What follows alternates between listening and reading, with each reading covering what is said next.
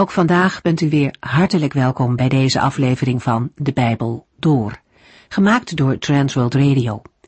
Voor meer informatie kijkt u dan op onze website transworldradio punt n l. In deze serie gaat u in vijf jaar tijd met ons de Bijbel door, van Genesis één tot en met het laatste vers in Openbaring tweeëntwintig. De Bijbel door is inmiddels aangekomen bij de brief aan de Efeziërs. Vandaag lezen we hoofdstuk vier, maar om te beginnen kijk ik nog even met u terug naar de vorige keer. Het is een persoonlijk stukje dat de apostel Paulus daarop schrijft. Hij heeft zojuist gesproken over Gods grote plan dat in zijn tijd bekendgemaakt wordt. En hij mag daar zelf aan meewerken, daar heeft God hem toe geroepen. De grootsheid van Gods wijsheid, van Gods plannen, dat raakt Paulus diep. Hij kan niet anders dan zijn knieën buigen voor die God. En hij begint een gebed voor de gelovigen, omdat hij ook graag wil dat zij zullen beseffen wat God allemaal voor geweldigs bedacht heeft. Een van de dingen waar Paulus om vraagt, is de Heilige Geest. Hij bidt dat de gelovigen de innerlijke kracht van de Heilige Geest mogen ontvangen. En hij vraagt daarbij of de Heere die ook rijk en overvloedig wil geven. Het is niet nodig om in dit opzicht een valse bescheidenheid voor te wenden en maar weinig van de Heere te vragen. De kracht van de Heilige Geest is nodig om vrijmoedig te kunnen getuigen, maar ook om te leven volgens de nieuwe natuur en stand te houden in de aanvallen van de duisternis. Vervolgens bidt Paulus dat de christenen ook steeds meer geworteld zullen zijn in Gods liefde en daarop hun leven bouwen. Wortels zijn heel belangrijk voor een boom of een plant. Ze zitten onzichtbaar in de grond, maar ze zijn wezenlijk voor het overleven van de boom. Sterke, diepgaande wortels zorgen ervoor dat bomen in tijden van droogte kunnen overleven, of stormen kunnen weerstaan, zonder af te knappen. Het is een mooi beeld voor gelovigen. In plaats van ons te richten op het vruchtdragen, is het belangrijk om te wortelen in Christus, om sterk in Hem te worden, zodat we stormen en moeilijke periodes goed kunnen doorstaan. En die vruchten, die groeien dan vanzelf wel. We gaan verder, Efeziërs vier. Met Efeziërs vier begint het vermanende gedeelte van de brief. Dit praktische gedeelte is het logische gevolg van wat Paulus in de voorgaande hoofdstukken heeft besproken. De apostel vermaant zijn lezers een levenswandel te leiden die gekenmerkt wordt door liefde en eenheid door de Heilige Geest. Naast deze eenheid is er ook verscheidenheid in de gemeente, namelijk de verscheidenheid van geschonken gaven en taken, waarvoor de Heere gelovigen heeft geroepen en aangewezen. Want Christus heeft zich eerst voor de gelovigen vernederd. Daarna werd hij verhoogd om zijn gemeente tot volle ontplooiing te brengen. Hij gaf de gelovigen bedieningen en gaven, opdat zij die zouden gebruiken en inzetten tot opbouw van de gemeente. Zo moeten zij komen tot volle geestelijke volwassenheid, om staande te blijven tegen de dwalingen en in liefde op te groeien in Christus. Om Christus wil moeten de gelovigen breken met al wat herinnert aan hun oude levenswandel zonder Christus. De oude natuur is begraven. Ze zijn in Christus opgestaan tot een nieuw leven. Innerlijk vernield door Gods genade, moeten de gelovigen naar het beeld van God, naar zijn karaktereigenschappen leven. Leugen, zondige boosheid, diefstal, luiheid en vuile taal moeten worden geweerd en bestreden. Want door zulke zonden bedroeven zij de Heilige Geest en belemmeren zij hun eigen geloofszekerheid. Naar het voorbeeld van Jezus zelf moeten zij de christelijke liefde en vergevingsgezindheid in hun handel en wandel praktiseren. Efeziërs vier vers één. Ik zit gevangen, omdat ik de Heere dien, en vraag u dringend te leven zoals past bij mensen die door de Heere geroepen zijn. Juist in zijn gevangenschap om Christus wil, ligt een motief voor de woorden die nu volgen. De lezers die door Paulus worden aangesproken, zijn door de Heere geroepen tot zijn heil. Paulus bindt hun nu op het hart in overeenstemming met die roeping te leven. We lezen deze aanmoediging ook in Filippensen één vers zevenentwintig. Maar let erop dat u zich altijd in overeenstemming met de goede boodschap van Christus gedraagt. Laat ik altijd goede berichten over u mogen horen, of ik u niet terugzie of niet. Wees één van hart en ziel en zet u volledig in voor het geloof en het goede nieuws. Kolossenzen één vers tien.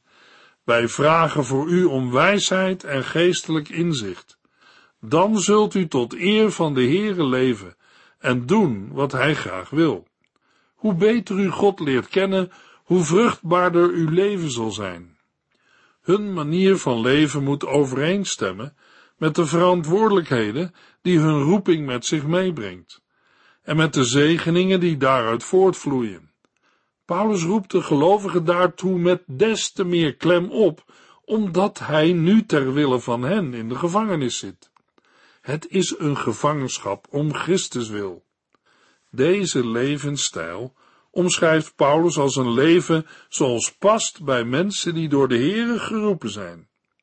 In de Griekse tekst lezen we over een wandelen in de Heere, een beeld dat Paulus vaker gebruikt. Hetzelfde voorbeeld gebruikt hij om de oude levenswandel van de Efeziërs zonder Christus aan te duiden. In Efeziërs twee vers twee hebben we gelezen: u liep met de grote massa van deze wereld mee en deed dezelfde slechte dingen als zij. U gehoorzaamde de duivel, de leider en vorst van de geestelijke machten in de lucht, die nu nog actief is in de mensen die God ongehoorzaam zijn.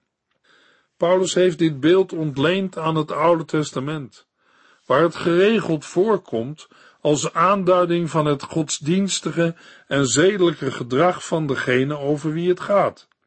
Kort samengevat komt de vermaning en oproep van Paulus neer op: leef overeenkomstig uw hoge roeping. Naar Efeziërs één vers drie heeft de Heer ons alle geestelijke zegen gegeven die er in de hemel is.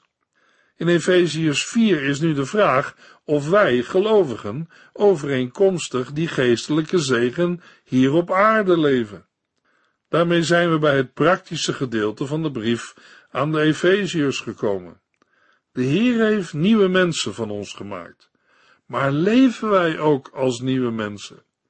Deze vraag komt aan de orde in het leven van een gelovige, als hij of zij de Heer Jezus heeft leren kennen als persoonlijke heiland en verlosser.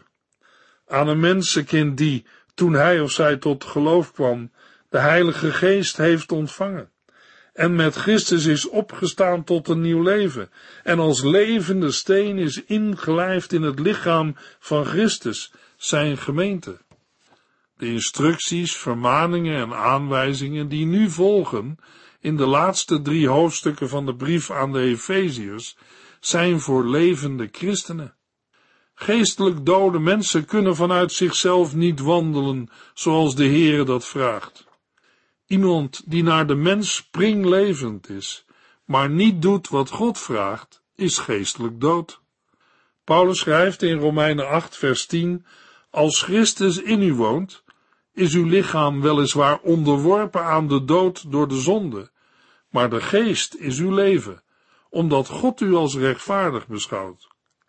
Dode mensen, ongelovigen zonder Christus, moeten eerst door Christus levend worden gemaakt. Paulus heeft aan de gelovigen in Rome geschreven dat een mens van nature dood is in overtredingen en zonden. Luisteraar, als u geen christen bent, kunt u hier alleen maar aan de zijlijn blijven luisteren. Daarmee zal duidelijk worden wat de Heere van mensen vraagt als zij tot geloof komen en daaraan zult u gelovigen ook kunnen herkennen, zoals u een boom herkent aan zijn vruchten. De indringende woorden van Efeziërs vier vers één vinden we ook in Romeinen twaalf vers één. Ik zeg u daarom, vrienden, dat u zich helemaal aan God moet wijden. Te meer, omdat hij u al zijn liefdevolle goedheid aanbiedt. Laat uw lichaam een levend offer zijn, heilig, zodat het een vreugde voor God is. Dat is de beste manier waarop u God kunt dienen. Gelovigen moeten leven zoals past bij mensen die door de Heere geroepen zijn. Dat is een wandelen in het licht van God, zoals Christus heeft gedaan. Maar, zal iemand denken, ik ben Christus niet. Als dat wandelen in het licht nu eens niet lukt, wat dan? In Eerste Johannes één, vers zeven tot en met twee, vers twee lezen we: maar als wij in het licht van God leven, zoals Hij zelf in het licht is, dan zijn we één met elkaar en wast het bloed van zijn Zoon Jezus ons schoon van al onze zonden. Als wij beweren zonder zonde te zijn, bedriegen wij onszelf en doen wij de waarheid geweld aan. Maar als wij onze zonden bekennen, is God zo trouw en rechtvaardig ons die te vergeven. Dan reinigt Hij ons van alles wat we verkeerd hebben gedaan. Als wij beweren nooit gezondigd te hebben, zeggen wij daarmee dat God een leugenaar is en woont zijn woord niet in ons. Kinderen, ik zeg dit om u van de zonde af te houden. Maar als iemand zondigt, hebben wij een rechtvaardige advocaat, die ons verdedigt bij de Vader, Jezus Christus. Hij nam de straf voor onze zonde op zich en verzoende ons zo met God. Hij is het offer voor onze zonden en niet alleen voor de onze, maar ook voor die van de hele wereld. Leven in het licht van God is leven in het licht van het woord van God. Hoeveel tijd besteden wij aan het lezen en bestuderen van het woord van God? Efeziërs vier, vers twee. Wees nederig en vriendelijk, heb geduld met elkaar en verdraag elkaar vol liefde. Het moet een wandelen zijn in nederigheid, vriendelijk en vol liefde. In Kolossenzen drie, vers twaalf komen we dezelfde drieslag tegen, uitgedrukt met andere woorden, namelijk innerlijk medeleven, goedheid, nederigheid, zachtaardigheid en geduld. Als eerste brengt Paulus in Efeziërs vier nederigheid ter sprake. Een ander woord voor nederigheid kan bescheidenheid zijn. De Grieken zagen het als een scheldwoord. In het buitenbijbelse Grieks had het een negatieve lading. Het was voor Grieken bepaald niet iets om na te streven. Dat Paulus hier juist begint met deze houding, laat zien dat het een instelling is die gepast is voor een gelovige die zijn plaats onder de Heere weet in te nemen. Voor Paulus en alle andere gelovigen heeft het vanuit het Oude Testament geen negatieve lading. Dat brengt de apostel als vanzelf op zachtmoedigheid of vriendelijkheid. Het is namelijk een uitwerking van nederigheid. Als gelovigen of gemeenteleden tegenover elkaar bescheiden zijn, zal zich dat uiten in mildheid en vriendelijkheid. Dat Paulus nederigheid en vriendelijkheid zo nauw met elkaar verbindt, doet sterk denken aan de uitspraak van Jezus in Mattheüs elf, vers negenentwintig. Voeg u naar mij en wees mijn leerling, want ik ben vriendelijk en nederig van hart. Als derde noemt Paulus geduld of langmoedigheid. Niet zonder reden wordt geduld in het Nieuwe Testament meer aan God en aan Christus toegeschreven dan aan de mensen. Van God en Christus geldt dat zij geduld hebben. Vandaar ook de vermaning elkaar in liefde te verdragen. Niet het eigen gelijk moet voorop staan. Het gaat erom dat gelovigen geduld hebben met elkaar en elkaar vol liefde verdragen. Het moet een levenshouding van gelovigen zijn. Dat is niet hetzelfde als het komt wel eens onder gelovigen voor. Daarom kan geduld alleen door de liefde concreet worden en gepraktiseerd. Efeziërs vier, vers drie. Doe uw uiterste best de eenheid te bewaren, die de Heilige Geest onder u tot stand heeft gebracht, door in vrede met elkaar te leven. Het wandelen van gelovigen, volgens hun roeping, moet ook daaruit blijken dat ze zich ervoor inspannen de eenheid van de Heilige Geest te bewaren. Aan hen allen, hoe verschillend hun achtergrond ook is, Joden en niet-Joden, is dezelfde Geest gegeven. En dat bindt hen samen. Deze eenheid is een geschenk van de Heilige Geest. Daarom moet het gelovigen alles waard zijn deze geschonken eenheid in stand te houden. De eenheid komt daarin tot uitdrukking dat de gelovigen bijeen worden gehouden door de band van de vrede, of anders gezegd, door in vrede met elkaar te leven. In Kolossenzen drie vers veertien schrijft Paulus die werking toe aan de liefde. Waar het op aankomt, is dat u zich laat leiden door de liefde, want dan zal de gemeente in volmaakte harmonie bijeen blijven. In Kolossenzen drie brengt Paulus, net als in Efeziërs vier, vers twee en drie, de liefde en de vrede vlak na elkaar ter sprake. Waarop het aankomt, is dat die onderlinge vrede bewaard blijft. Efeziërs vier, vers vier. Wij horen immers allemaal bij hetzelfde lichaam. Wij hebben dezelfde geest. Wij verwachten dezelfde heerlijke toekomst, omdat God ons heeft geroepen. In vers vier en in de beide volgende verzen noemt Paulus achtereenvolgens zeven zaken die fundamenteel zijn voor het christelijk geloof. Alle zeven leidt hij in met het woordje één. Dat geeft het unieke karakter ervan aan. Ook in de brief aan de Korinthiërs heeft de apostel over deze kenmerken gesproken. In eerste Korinthiërs acht vers zes hebben we gelezen: er is maar één God, de Vader, door wie alles en voor wie wij leven. Er is ook maar één Heer, Jezus Christus, door wie alles is gemaakt en die ons het leven heeft gegeven. Verderop in de brief, in eerste Korinthiërs tien vers zeventien, schrijft de apostel: want al zijn wij met velen, wij zijn één lichaam, omdat we allemaal van dat ene brood eten. En in eerste Korinthiërs twaalf vers dertien, want de Geest heeft ons allemaal tot één lichaam samengevoegd, het lichaam van Christus. Het doet er niet toe of wij Jood of niet-Jood zijn, slaaf of vrijman. Wij zijn alle doordrenkt met die ene Geest. Samen vormen de zeven kenmerken een nadere beschrijving van de eenheid die gelovigen in Christus mogen ervaren en praktiseren. Zo probeert de apostel Paulus zijn lezers er nog meer van te overtuigen, dat het één zijn een regelrechte consequentie is van hun roeping. Als mensen met een heel verschillende achtergrond vormen zij nu in het verband van de gemeente van Christus één lichaam. In Kolossenzen drie vers vijftien schreef Paulus: laat de vrede van God uw harten beheersen. Daartoe heeft God u ook geroepen, als leden van één lichaam. Wees daarom dankbaar. Dat deze eenheid geen verdienste van mensen is, mag blijken uit Efeziërs twee vers veertien. Want Hij zelf, Christus, is onze vrede. Hij heeft u en ons tot één volk gemaakt, door de muur van vijandschap die tussen ons instond af te breken. Ook in Romeinen twaalf vers vijf lezen we hetzelfde. Al zijn wij met velen, door onze verhouding tot Christus vormen wij samen één lichaam.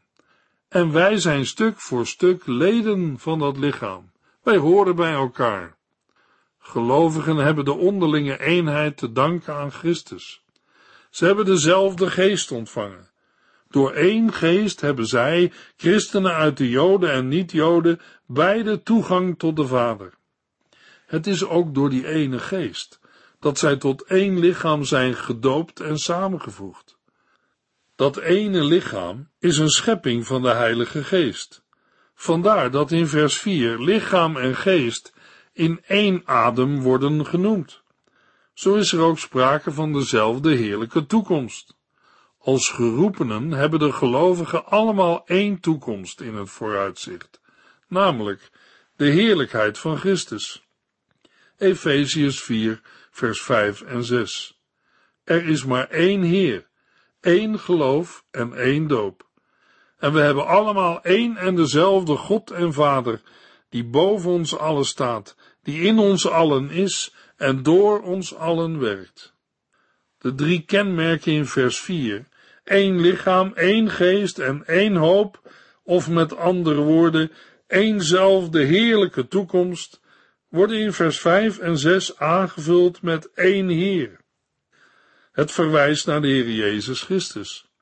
Zijn heerschappij over de gelovigen brengt de eenheid van de christelijke gemeente tot stand. Een vijfde kenmerk is één geloof. Een uitdrukking die verwijst naar het geheel van de christelijke waarheid, die in het Nieuwe Testament ook wel de leer van de apostelen wordt genoemd. Helaas heeft de christelijke kerk al vanaf het begin onder vuur gelegen van allerlei partijschappen en oneenigheid, die tot verdelingen en scheuringen hebben geleid. Daarover moeten ook wij ons verootmoedigen en schuld belijden. Ook als wij niet de oorzaak van een scheuring waren, moeten wij ons verootmoedigen en schuld belijden, omdat wij, met allerlei vrome motieven, een breuk tussen broeders en zusters vaak koesteren en in stand houden. In dit verband wil ik in herinnering brengen wat Paulus schrijft in Eerste Korinthiërs één vers tien tot en met twaalf. Maar, broeders en zusters, in de naam van de Heer Jezus Christus smeek ik u eensgezind te zijn. Maak het met elkaar in orde, zodat u weer één van hart en ziel bent. Want ik heb namelijk van de huisgenoten van Chloe gehoord dat u het niet met elkaar kunt vinden. De een zegt, ik hoor bij Paulus, de ander, ik bij Apollos, en weer een ander, maar ik bij Petrus. Sommigen zeggen zelfs, wij zijn de echte volgelingen van Jezus Christus. Is Christus dan in stukken verdeeld? Paulus noemt als zesde kenmerk van eenheid onder christenen één doop. Ook over de doop is er binnen christelijke kerkheid verdeeldheid opgetreden en zijn er scheuringen ontstaan. In Handelingen negentien vers vijf en zes lezen hoe de apostel Paulus de gelovigen uit de stad Efeze heeft gedoopt in de naam van de Heer Jezus Christus. Toen Paulus zijn handen op hen legde, kwam de Heilige Geest over hen. Zij spraken in vreemde talen en gaven woorden van God door. Al hadden zij dan een heel verschillende achtergrond, toch was het steeds dezelfde doop in de naam van de Heer Jezus, waardoor de gelovigen in het ene lichaam van Christus werden opgenomen. Ook het drietal in vers vijf, één Heer, geloof en doop, hoort nauw bij elkaar, net als het drietal uit vers vier. Het zevende kenmerk van eenheid vinden we in vers zes. Wij hebben allemaal één en dezelfde God en Vader. Het verwijst naar het vaderschap van God voor alle gelovigen. Er is maar één Vader in de hemel. Ongelovigen kunnen niet zeggen dat God hun Vader is. Als een mens God zijn of haar vader wil noemen, moet hij of zij ook een kind van God zijn. Dat kindschap is er alleen door Jezus Christus. Johannes schrijft in Johannes één vers twaalf, maar alle die hem, Christus, wel aanvaard hebben en geloven in zijn naam, heeft hij het recht gegeven kinderen van God te worden. Zij worden opnieuw geboren, niet op natuurlijke wijze of vanuit menselijk verlangen, of omdat de mens dat wil, maar ze zijn uit God geboren. De eenheid van gelovigen brengt een scherp onderscheid tussen gelovigen en ongelovigen. Hij is vader van allen die de zijne zijn door wedergeboorte.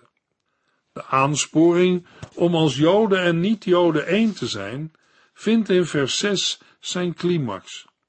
Voor dat doel beroept Paulus zich op de belijdenis van één God, zoals die in zijn dagen binnen de christelijke gemeente algemeen werd onderschreven. In zijn brieven grijpt de apostel er vaak naar terug. De belijdenis in vers zes is een echo van het oud-testamentische getuigenis, het bekende Shema uit Deuteronomium zes vers vier. Ook in het Oude Testament wordt telkens weer betuigd dat die ene God alles heeft geschapen en dat Hij onze Vader is. Uit de woorden wij allemaal blijkt dat Paulus steeds in de eerste plaats aan de gelovigen heeft gedacht. God is de Vader van alle gelovigen. Hij is als Heere boven hen verheven. Hij werkt met zijn Heilige Geest door de gelovigen heen en woont door zijn Geest in hun harten. Dat weet een gelovige.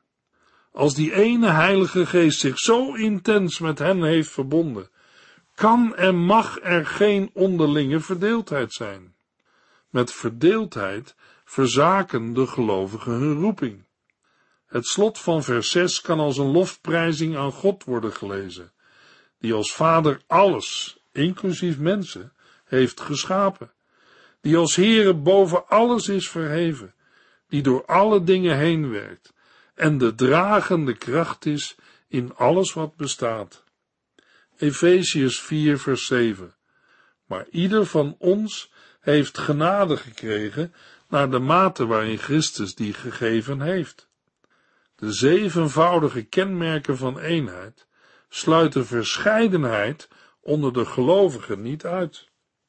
De christenen in Efeze maken allen deel uit van het ene lichaam van Christus, maar daarbinnen hebben zij niet allemaal dezelfde plaats en functie. Dat houdt verband met de verschillende maten waarin zij van Christus de genade hebben gekregen om hem te dienen. De genade heeft in vers zeven de betekenis van genadegaven. Ook op dit punt bestaat er in de gemeente van Christus een zekere verscheidenheid. Daaruit spreekt de vrijmacht van Christus. Hij deelt aan de gelovigen zijn gaven uit, naar de maat die hem goeddunkt. Naar gelang van de genadegaven die de gelovigen van Christus hebben ontvangen, kunnen zij hem dienen. Zo is er verscheidenheid in de eenheid. Heeft u al een plekje gevonden in de gemeente van Christus om hem te dienen? In de volgende uitzending lezen we Efeziërs vier vers zes tot en met dertien. U heeft geluisterd naar De Bijbel Door, in het Nederlands vertaald en bewerkt door Transworld Radio. Een programma waarin we in vijf jaar tijd de hele Bijbel doorgaan. Als u wilt reageren op deze uitzending of u heeft vragen, dan kunt u contact met ons opnemen. Tijdens kantooruren kunt u bellen op nul drie vier twee, vier zeven acht vier drie twee. nul drie vier twee, vier zeven acht vier drie twee. Ook kunt u een e-mail sturen naar de bijbel door apenstaartje transworldradio punt n l en natuurlijk kunt u ook via de post ons bereiken. T W R, postbus driehonderdeenenzeventig, postcode drieduizend zevenhonderdzeventig, A J in Barneveld. Dit programma werd gepresenteerd door Cor Weda en Ike André. Techniek was in handen van Odin van Voerkom. En wij allemaal bedanken u voor het luisteren. Graag tot de volgende keer.